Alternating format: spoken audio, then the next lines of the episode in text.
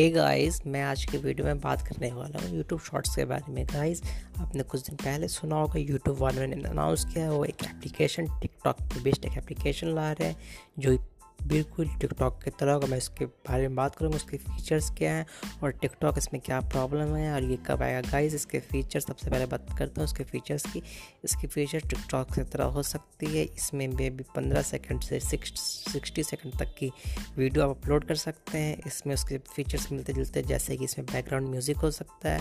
और जैसा कि मैं मानता हूँ कि फेसबुक यूट्यूब में जैसे कि आप यहाँ पर आप मोनेटाइजेशन अपना चैनल कर सकते हैं, उसी तरह मे भी उसमें हो सके, आप अपने चैनल को मोनेटाइज कर सकें। इसी तरह ज़्यादा चांसेस है, जितने टिकटॉकर्स हैं, वो यूट्यूब शॉर्ट्स पे आने के चांसेस है। इसके आने के चांसेस 2020 के दिसंबर तक आ सकता है, क्योंकि कोविड 19 जो बीमारी है, पूरे वर्ल्ड में फैली हुई है, इस वजह से इसमें प्रॉब्लम हो सकती है, पूरे आपको अभी इतना जल्दी लॉन्च करने में क्योंकि उनके यहाँ जितने भी वर्कर्स हैं, वो आ नहीं पा रहे हैं ऑफ़िस तक वर्क फ्रॉम होम कर रहे हैं, इस वजह से प्रॉब्लम हो रही है। और मैं इतना बदपुसत नहीं है इसके बारे में, जब आ जाएगा, फिर मैं आगे वीडियो बताऊँगा, अगर मैं इससे अपडेट वीडियो अपलोड करता रहूँगा।